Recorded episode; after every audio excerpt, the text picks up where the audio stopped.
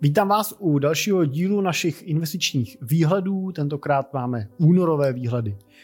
Podíváme se na to, jak se dařilo finančním trhům, jak začal ten letošní rok a Podíváme se i na jednu zajímavost, a to jsou kryptoměny, protože došlo k zajímavé události v oblasti kryptoměn a kapitálových trhů v měsíci lednu. A taky se chceme podívat s Danem na to, jaká je vlastně dneska pozice Spojených států, jaká je pozice cených papírů ze Spojených států a jakou mají podle nás vlastně budoucnost americké akcie. Mé jméno je Jiří Cimpel a se mnou je tady, tak jako vždycky, analytik a portfolio manažer nás ve firmě Dan Majstorovič. Ahoj Dane. Ahoj Jirko, dobrý den. Tak eh, Dane, jak se teda daří eh, trhům od začátku roku? My jsme na těch posledních eh, výhledech ukazovali, jaký pozitivní čísla pokračovaly ty trhy v růstu i v lednu? Tak musím říct, že vidíme ten pokračující trend. Ta nálada je optimistická. Když řeknu konkrétně číselně, tak americký akciový index je na 6,9% plus od začátku letošního roku. Ten světový je kousek pod na 5,5%. Tam, kde to trošku zaostává, je ta Evropa, hm, ta je 1,7%, ale to je něco, co se dalo relativně, no, co se očekávalo na tom trhu. Takže ano, nálada je optimistická. No a čím to je dané? Čím eh, ten růst eh, takhle jako eh, strmej si vysvětluješ a možná doplním tu otázku, co čekáš do dalších měsíců. Máme čekat, že teďka budou dělat trhy 6% za dva měsíce nebo za měsíc a pojede to takhle dál? Tak bylo by to krásné, ale viděli jsme velmi strmý růst za celý ten loňský rok, kdy se konaly návraty na eh, ty poslední maxima. Teď se dostáváme už na nový maxima, překonáváme ty eh, all-time high. Eh, na druhou stranu asi bych byl opatrný v tom si myslet, že uvidíme dvouciferný růsty v tom letošním roku, že ten nárůst bude takhle strmý. Když bude, vítejme ho, ale spíš si myslím, že se to trošku sklidní a bude jako umírněnější růst. Nebo většina těch scénářů, kterých eh, můžeme vidět v nějakých predikcích, nebo i v tom, co jsme eh, nějakým způsobem zkoušeli věštit sami, tak ukazuje spíš na pozitivní pohled na věc, na nárůst, ale spíš střídmej než prudký. No a ptal se na ten důvod, co zatím stojí, proč od toho začátku roku je ta nálada optimistická, tak pokračuje ten trend toho, že inflace nám postupně klesá, celkově ten trh je eh, poměrně silný, to znamená výsledky eh, firem za eh, proběhlý kvartály reportují velmi dobrý čísla a zároveň i Fed už je mírnější v té rétorice. To znamená, on nevyvrací to, že by, klesa, že by měly klesat úrokové sazby, zároveň ale je nepravděpodobné, že by měly klesnout už teď třeba v březnu, Spíš se očekává, že začnou klesat někdy v červnu, ale ta retorika už je opravdu taková, že se baví o tom, že dojde k nějakým poklesům. Otázka je teda, jak budou rychlí, jak budou prudký a to se potom promítne do vývoje toho trhu. Jako Takže otázkou není jestli, ale kdy. Tak. Na úrovni České republiky vlastně vidíme, že inflace meziročně je na necelých 7%. Česká národní banka pořád vlastně predikuje, že to bude níž a níž. Já si teda pamatuju, že před rokem říkali, že už teď v březnu by to měly být 2%. To asi se úplně nepodaří nakonec naplnit, ale dostaneme se třeba do konce letošního roku pod 3% s inflací. Je to tak, že dostali jsme pod kontrolu už tu inflaci, nebo čeká nás ještě nějaká druhá vlna? Zatím to vypadá, že to je pod kontrolou, ale eh, může přijít něco neočekávaného, může se to změnit, ale mm, vzhledem k tomu, eh, co se děje i ve světě a i u nás, tak to vypadá, že ta inflace je pod kontrolou a eh, jestli se dostaneme po 3% nebo se budeme pohybovat někdy mezi 3 a 4%, to, to se uvidí. Ale myslím si, že už se dostáváme do čísel, které jsou pro tu centrální banku uchopitelný, už může pracovat s tou volnější měnovou politikou. Už jsme viděli vlastně první zásah eh, z pohledu České národní banky snížení ze 7% eh, o, na 6,75 a velmi pravděpodobně v březnu eh, se v tom bude pokračovat. Takže uvidíme, jestli půjdou o půl, procentní, půl procenta dolů nebo víc. To se asi nechá překvapit, to si netroufám jako odhadnout. Dane, ty jsme si řekli, jak vypadá ten trh vlastně z pohledu dvou měsíců. Tam je ten pohled krásný, jak to vypadá v nějakým delším horizontu. Tak ten další horizont ukazuje eh, přesně to, co jsme viděli v těch poklesech, tak teďka vidíme i ten eh, prudký růst, že vlastně se dostal do nějakých mezí eh, nad původní maxima. Když vezmu zase konkrétní čísla, tak od roku 2018 americký akciový index je plus 115%, což bych řekl, že moc hezký číslo. Takže máme za sebou dlouhý pokles z roku 2022, prudký návrat v roce 2023 a, a uvidíme, jak se bude vyvíjet dál, ale jsme plus 115% na americkém akciovém indexu. Z pohledu toho rozšířenějšího nebo víc diverzifikovaného indexu toho světového jsme plus 85%, i to je moc hezký číslo od roku 2018, takže ten index, který nám tam zaostává, je Evropa, která zakončuje vlastně od roku 2018 na 39%. Takže tam je výrazné zaostání. Na druhou stranu ta Evropa to od samého začátku neměla úplně jednoduchý a potýká se s nějakou neefektivitou. Když se podíváme na ten trh v tom horizontu 2018 až 2024, to znamená v tom horizontu 6 let, tak můžeme vlastně říct, že americké akcie jsou na 115%, takže vlastně ročně rostly jednoduchým teda úročení, kdybych to přepočet jenom jednoduše děleno 6, tak eh, rostly o něco přes 15%. A když se podíváme na eh, globální akcie, tak jsme v růstu někde na úrovni kolem třeba 12-13%. Eh, je to, je to jako hodnota, která je normální, nebo to bylo období, kdy rostly ty trhy eh, rychleji, jak se na to díváš a možná i jak se třeba potom z tohoto pohledu díváš na nějaký období budoucí, který leží před námi. Tam je asi zajímavý se pak podívat na ještě další historii, ta nám dává tyhle ty odpovědi, kdy vlastně, když protáhneme ten trend, tak ten růst je o něco pomalejší než tady za to šestiletý období, kdy jsme vystřídali dá se říct, eh, řadu jako extrémních situací, to znamená ať už od těch rychlejch extrémních propadů v době covidu, tak i po covidový zotovení, který bylo uh, velmi rychlý.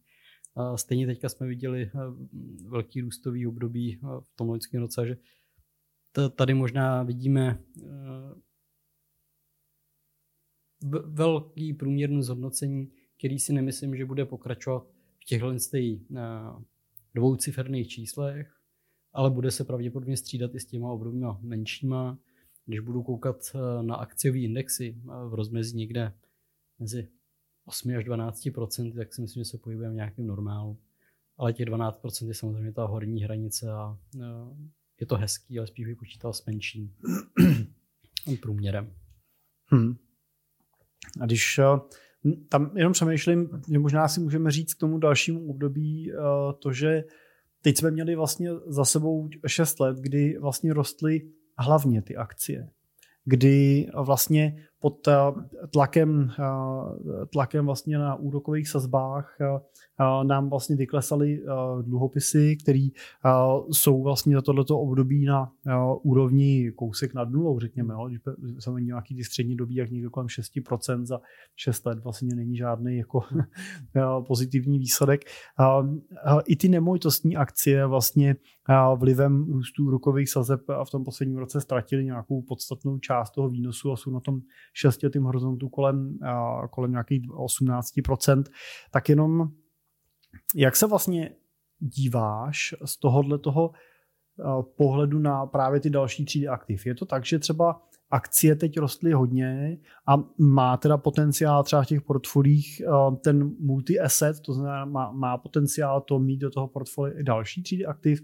To si dokážu představit, že Spousta investorů se pod tomhle období, pod této šestiletce, může vlastně jako cítit trošku zklamaná vlastně z těch z těch dalších tříd a můžou si říkat, no já to tady mám a možná je to trošku taková jako ruční brzda, jo? že mi to jako zpomaluje to tempo.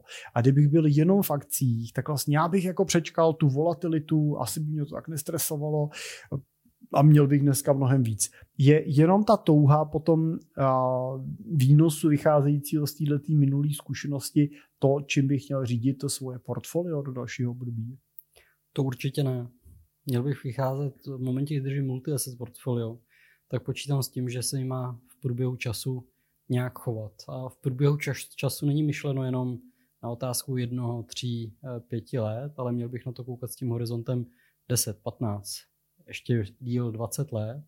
A v ten moment eh, přesně uvidím potom ty benefity i těch ostatních aktiv, protože eh, to, že se nám dostali úrokové sazby na nějaký výšiny po dlouhé době, kdy byly nulový a díky tomu řada tady těch aktiv byla vlastně nezajímavých nebo neplnila tu funkci tak, jak jsme byli třeba historicky zvyklí, tak se podle mě dostáváme zase do období, kdy tu svoji funkci dostávají na zpátek a tím, jak bude docházet k postupné bych řekl, normalizaci těch úrokových sazeb, budeme se dostávat na ty, budeme postupně klesat, tak těma po, poklesem úrokových sazeb bude docházet i krátkodobě k nějakým výnosům tady na těch typech aktivů, ať už e, nemovitostní akcie, tak ty dluhopisy. A samozřejmě u těch dluhopisů to bude specifický tím, jaký typy dluhopisů držíme, to znamená, u těch středně dobejch se to promítne, řekněme, střední mírou, protože čím delší splatnost u těch dluhopisů mám, tím víc reagují na změny tady těch úrokových sazeb. A to je třeba i důvodem, proč my s tím pracujeme a došli jsme teď a zavádíme v klientských portfoliích úpravu toho dluhopisového ty dluhopisové složky toho portfolia.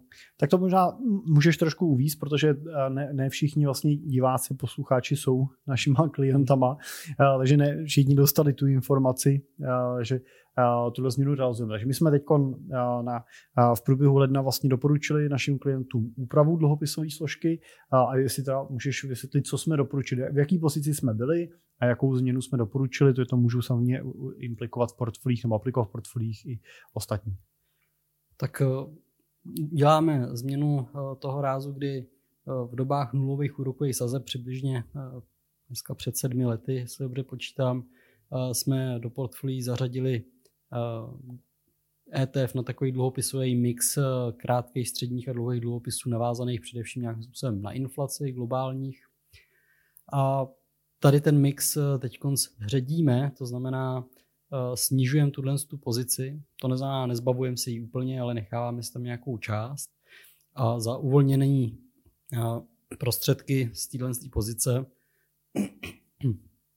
doplňujeme eh, dluhopisy 20 letý americký státní, tak aby jsme tam doplnili ty dlouhé dluhopisy, které přesně reagují citlivě na poklesy úrokových sazeb. Tak tam zařazujeme i takzvané high yield dluhopisy, to jsou většinou korporátní dluhopisy s potenciálem většího výnosu, ale pozor, není to nic srovnatelného, jako kdybyste si koupili korporátní dluhopis tady v Čechách. Tady se bavíme o tom ETF, který kupuje eh, většinou burzovně obchodované dluhopisy, kupuje to ve velké míře, to znamená, nekupuje to od jedné společnosti, ale od x různých společností. A i přesto, že jsou eh, high yield, to znamená s vyšší rizikovou mírou, tak eh, mají nějakým způsobem ty společnosti rating. Akorát toho nemají takový ten Ačkový, ale mají třeba Bčkový rating. A tomu, aby ta společnost měla rating, tak eh, musí k ní být dohledatelný nějaké informace, musí být dostatečně veliký na to, aby měl někdo zájem jim ten rating dělat, případně by se ho zaplatili. Takže eh, je to úplně o něčem jiném. A tady v tom ohledu vidíme, že díky tomu, že ty řekněme, bezrizikový dluhopisy státní, jako to třeba ty 20 letý americký státní dluhopisy nebo ty kratší splatnost na desetiletí, uh, mají zajímavý úrok, tak ty high yieldové dluhopisy to samozřejmě musí reflektovat, protože aby zbudili zájem o to, že je někdo bude kupovat, tak musí vystavit dostatečně zajímavý výnos taky. Takže díky tomu eh, se vydávají dluhopisy se zajímavým výnosem, proto je tam chceme v tom portfoliu teď mít a vidíme ten potenciál, jak v tom krátkém období budeme benefitovat z poklesu úrokových sazeb, tak v dlouhém období se vrátí do určité míry ta jejich funkce v některých fázích cyklu fungovat jako protiváha akcím. To znamená, když ten akciový trh bude padat, tak ty dluhopisy porostou. To je něco, co do určité míry ztratili. Je tohle bylo doporučení, které jsme teď dali, když jsme vlastně tu dluhopisovou složku přeskupovali a, půlku té složky jsme vlastně překlopili do těch, těch delších a inflačních dluhopisů právě s očekáváním těch postupně teď klesajících úrokových sazeb a se snahou na tom participovat a vydělat. Ještě, Dané, jenom jsme mluvili o tom multi-asset portfoliu a takovým tom single portfoliu, kdy mám třeba jenom akcie, tak kdy třeba si myslíš, že je smysluplný, aby ten investor jako uvažoval v portfoliu jednotřídním, to znamená, že mám třeba jenom ty akcie, a kdy naopak zase je smysluplný, abych uvažoval v nějaké kategorii toho multi-asset portfolia, znamená, že mám víc těch akcí, v tom má třeba nemovitosti, dluhopisy, akcie a tak dále. Tak eh, ty pohledy můžou být různé, ale ten základně eh, podle nějaké dlouhodobosti eh, toho investičního horizontu vzhledem k nějakým cílům, který jako investor mám. Pokud budu zvažovat takový většinou ten základní cíl, chci čerpat jednoho dne rentu z toho majetku, který investuju a jsem mladý člověk, podnikám, nebo jsem zaměstnaný a teď se odkládám pravidelně, mám nějaký narazí investice a čerpat budu chtít za 20, 25 let, eh, tak si můžu dovolit být eh, třeba v tom jednotložkovém eh, portfoliu složen třeba z akciových investicí.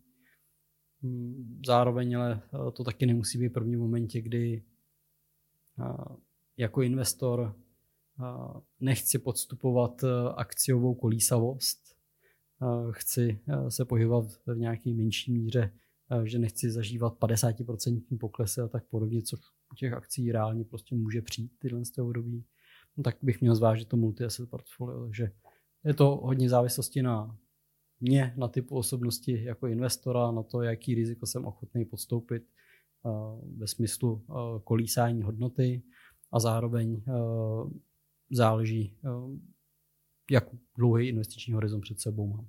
Dobře, teď jsme eh, nakousli eh, na začátku si to téma eh, kryptoměn, konkrétně vlastně bitcoinů, protože vlastně v lednu došlo k tomu, že bylo schváleno prvních 14 kryptoměnových nebo bitcoinových ETF vlastně ve Spojených státech, což je něco, na co ten trh dlouho já nezvím, že trh na to dlouho čekal, ale minimálně ty kryptoměnoví investoři na to jako dlouhodobě usilovali. Vlastně ty fondy se dlouhodobě snažili. Vím, že už to je jako několik let, kdy vlastně ty první snahy o schválení takového fondu vlastně byly. Trvalo to celkem dlouho. Možná moje první otázka je, proč myslíte, že to trvalo tak dlouho vlastně, to připuštění toho krypta vlastně skrz ETF na finanční trh? Když budeme rád, že dneska si přes ETF koupíš skoro cokoliv jo, od ropy, zlata, ale můžeš přes ně investovat i do volatility třeba, jo, od toho, jak bude trh moc kolísat a tak dále, tak proč třeba to skriptem trvalo tak dlouho? No, tam šlo hlavně o, to, eh, o ten pohled toho regulátora, který přemýšlí nad tím, jak to má vlastně sledovat, jak, jak to má uchopit. Ten, ta kryptoměna podle toho Bitcoinu měla i to svý kouzlo svým způsobem v tom, že se pohybujeme na do určitý neregulovém trhu, takovým jako mimo tržním systému. A to byl jeden z těch jejich benefitů, ale zároveň z pohledu eh, regulátora, vlád, eh, to bylo něco eh, neúplně jako akceptovatelného, něco, co by rádi viděli, ať už kvůli praní špinavých peněz, tak kvůli daňovým únikům a tak podobně. Takže tady bylo komplikované tady tu uchopit tak, aby se to nedělo ještě ve větší míře. To znamená, hledali si systémy na to, jak to nastavit, aby to pro ně bylo průchozí. Ale... Já mám trošku i pocit, že jako už odezněla ta vlna takového toho těch, jak se říká IPO, což je primární úpis akcí, tak byl že IP, primární úpis coinů, že IP, IPC, což vlastně bylo jako z velké části, naprostá většina z nich byl obrovský jako bullshit prostě, jo, že naprosto, naprostá většina těchto těch úpisů vlastně skončila úplně v nule, většina těch, těchto těch coinů ztratila úplně svoji vlastně hodnotu, investoři tam nebo možná spíš spekulanti v tomhle případě tam přišli o peníze. A říkám si, že i to mohlo být jeden z těch důvodů, proč regulátor tak dlouho vlastně otálel vlastně vůbec tím jako propojením toho tohle toho jako z velké části bullshitového světa vlastně do toho segmentu těch regulovaných aktiv. I tam můžeme vidět, že dneska vlastně pouští primárně Bitcoin, se ne, nepouští teď do žádných dalších dobrodružství. A na druhou stranu samozřejmě, pokud by někdo chtěl kupovat ty dobrodružství, a chtěl to kupovat přes nějakou fondovou entitu, tak tam už vznikají vlastně různý, uh, různý fondy kvalifikovaných investorů, různý alternativní fondy, které vlastně i v Čechách máme, že jo, který uh, ty kryptoměny nebo na uh, blockchainu a tak dále se snaží nějakým způsobem trošku uh, svíst na tom, uh, na tom výnosu. No ne, tak co bude dané tím přínosem vlastně pro investora? Proč by měl si ten a, nebo v jakém případě by si měl ten Bitcoin koupit přes ETF a ne napřímo. No tak v momentě, kdy eh, se nechci úplně zabývat tím, že eh, si chci tu kryptoměnu ukládat na nějakou hardwareovou peněženku a nejsem případně ten prepper, co se chce připravit na nějakou speciální událost eh, krizovou a mít tady to jako část prostě nějakého platidla, který si snadno sebou můžu odvíst a tak podobně.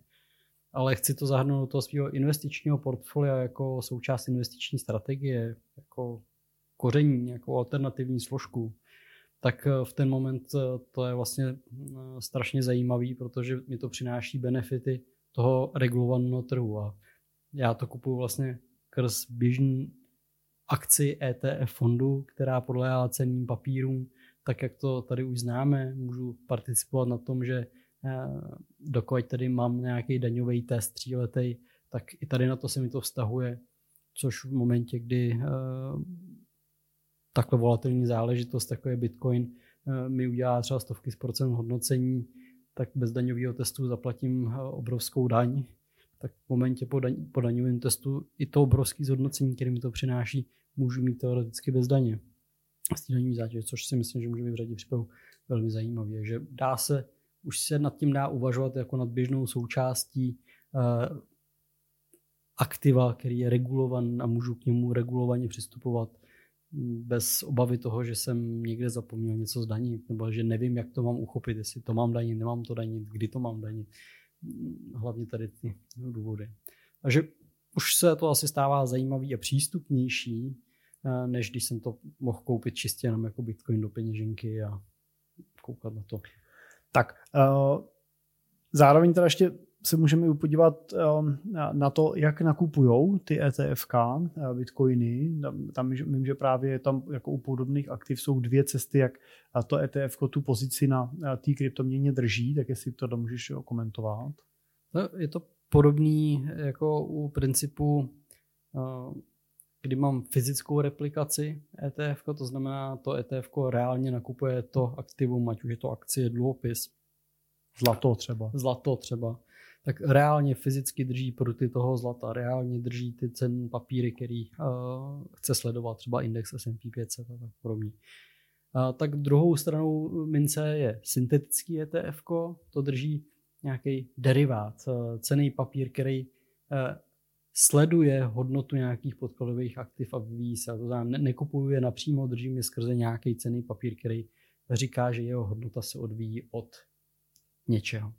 A stejně tak to je u těch ETF na uh, Bitcoin, protože mám takzvaný spotový ETF, to, jsou ta, to je ta fyzická replikace, oni reálně drží uh, ten Bitcoin, to znamená odráží tu jeho tržní cenu v čase. A nebo tam jsou takzvané uh, forwardový ETF na uh, Bitcoin a tam je přesně ten derivát, tam je ten cený papír, který nedrží napřímo uh, Bitcoin, ale spekuluje na to, že zafixuje cenu v budoucnu, za kterou ten Bitcoin nakonec teda koupí, ale už je tam nějaká spekulace vývoje ceny a už tam může být zkreslení. Takže je dobrý přemýšlet i nejenom nad tím, co, jaký, že chci koupit ETF Bitcoinem, ale i jaký typ toho ETF chci koupit. Zároveň je dobrý říct, že tady máme pořád ještě nějakou blokaci toho, že ty ETF jsou s americkým ISINem, takže budeme čekat ještě nějakou chvíli, než nám vytvoří klony i pro evropskou regulaci.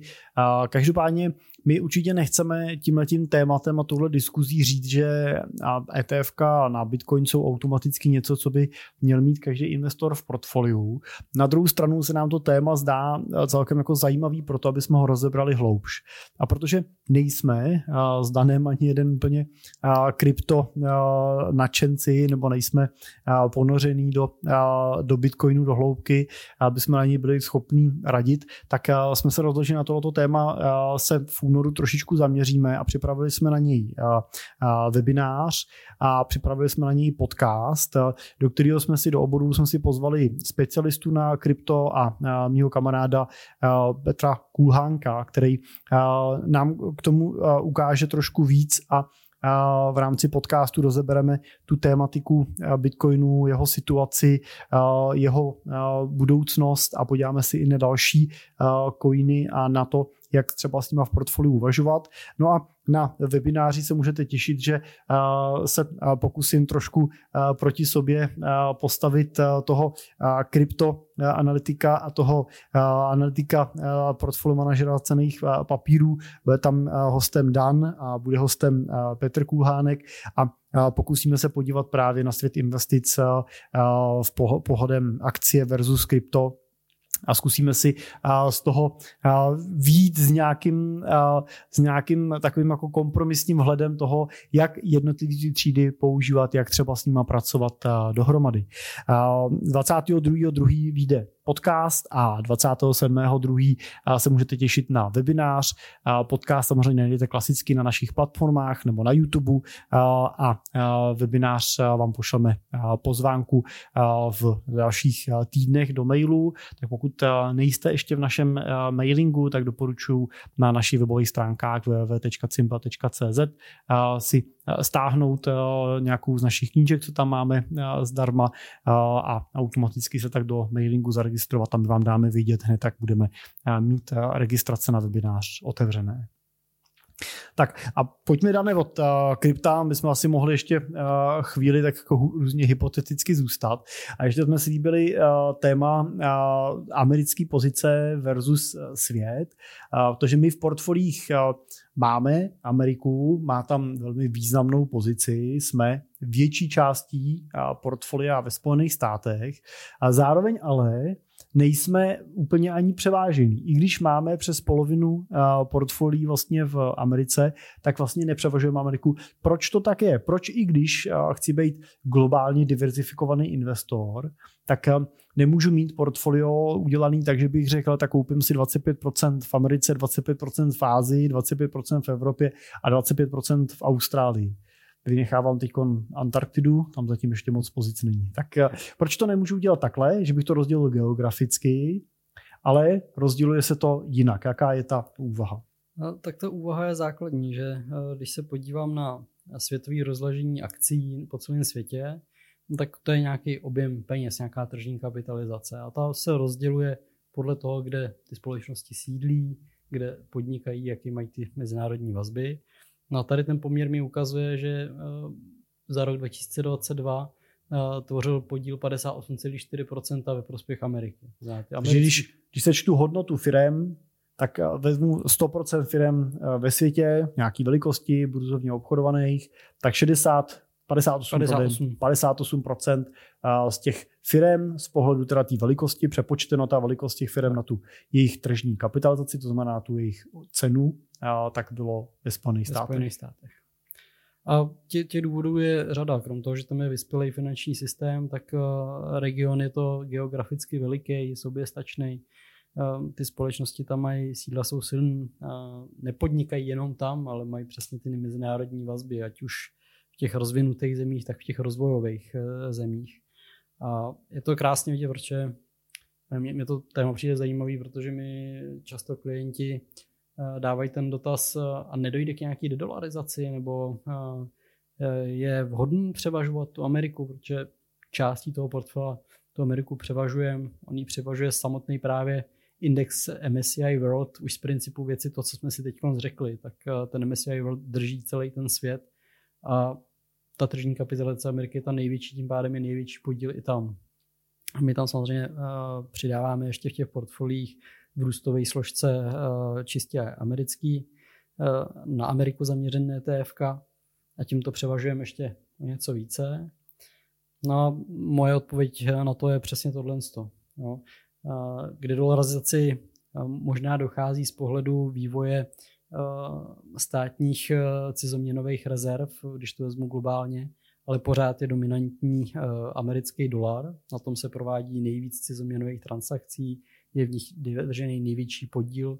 Ten podíl trošku klesá, ale klesá velmi pomálu. Ale naproti tomu se můžeme podívat i na tržní kapitalizaci toho akciového trhu, která od roku 2010 uh, pořád roste. To znamená, nabývá na, na své síle. To je docela zajímavý, ty co říkáš, protože my můžeme říct, že uh, když půjdeme do, do minulosti, tak třeba budeme se dívat na rok 1970, tak Amerika měla tržní kapitalizaci na úrovni 63-65% vlastně toho globálu. Pak vlastně v těch 70. 80. letech dostala vlastně zabrat a ta, ten podíl její vlastně klesnul. Klesnul až na úroveň někam vlastně k 30%. Tím vítězem v tomto modelu bylo Japonsko, který vlastně ten ukouslej podíl vlastně, nebo ten pokles na Americe tak kompenzovalo vlastně Japonsko svým růstem. No a pak zase došlo k opačnému fenoménu a to bylo to, že Japonsko úplně vlastně ztratilo ten uh, svůj podíl na úkor zase Ameriky, která se zase vrátila zpátky vlastně na tu hodnotu někam kolem 55. Pak jsme zase viděli do roku 2008, že, tak jak byla krize, takže ten podíl Ameriky klesnul někam k hodnotě třeba kolem 40%. A teď vidíme těch posledních 10 let zase ten růst Ameriky na tu úroveň těch 60, no 58%. Mně tam v tom přijde hrozně zajímavá, zajímavá jedna věc. My vlastně musíme vědět, že ten svět se pohybuje v nějakých cyklech. A vsadit dneska všechno jenom na Ameriku, tak kdybych tohle udělal v těch 70. tak bych úplně šťastný nebyl. Pokud jsem ale v 70. investoval do toho světa jako takového, tak ta ztráta pozice Ameriky byla vlastně kompenzovaná růstem pozice Japonská. A logicky v nějakém třeba indexu, když my mluvíme o tom indexu MSCI World, který vlastně vytváří ten mix těch 1700 největších firm na světě, tak vlastně jenom dochází k tomu, že tak jak Amerika třeba by klesala, tak by Japonsko tu pozici zvětšovalo a zase obráceně. Kdyby Amerika narostla a Japonsko se zmenšilo, tak zase si tu pozici upraví. Je to teda dané cesta mít to tržně globálně diverzifikovaný portfolio jako něco, třeba právě přes ten MSCI World nebo nějaký jiný globální index, který by mi tohle rebalancoval. Je to, je to cesta tomu, jak se vyhnout nějakým regionálním problémům, jak se vyhnout tomu, že vsadím na jeden region, na jednu kartu a ta sázka se nemusí povíst, nebo by si spíš vsadil na tu kartu? Tady si myslím, že se hezky ukazuje právě na tom historickém vývoji, tak jak to popsal, že to je ta cesta, jak eh, být diverzifikovaný regionálně po celém světě, aniž bych musel sázet na toho jednoho vítěze. Můžeme říct, že z nějakou částí portfolia asi eh, toho vítěze třeba, jak jsem zmínil, tu Ameriku dneska převažujeme ještě nějakým ETFkem na nějaký třeba konkrétní sektor akciový, ale eh, v té většině chceme být v té plošné regionální diverzifikaci, kde nechci sázet jenom na to jedno vítěze, protože historie eh, nám ukazuje, že to vždycky eh, může být trošku jinak. A tady to je prostě varianta, kdy vy nemusíte podchytit včas všechny geopolitické okolnosti, ekonomické, obchodní a tak podobně. To za vás podchytí tenhle ten index vlastně sám a pravděpodobně podstatně líp a víc včas, než byste to udělali vy sami. Takže za mě to je určitě správná cesta jít eh, z větší částí tou široce regionální diverzifikací v tom rozvinutém světě. A to je hezká tečka. Nakonec a já jenom připomenu teda termíny, co jsme říkali, 22. vyjde podcast na téma kryptoměn a 27. se můžete těšit na webinář, kde bude samozřejmě dostatek prostoru i na zodpovězení všech vašich otázek, které vám dáme prostor položit dopředu, anebo o tom přímo na webináři. Tak my se s Danem moc těšíme, že se uvidíme na webináři, anebo nejpozději u příštích investičních výhledů a budeme se těšit na viděnou, pokud pokud nás sledujete na YouTube a nebo naslyšenou, pokud nás posloucháte na Apple podcastech nebo na Spotify. Přejeme hezký únor a, a akcím zdar. Naslyšenou.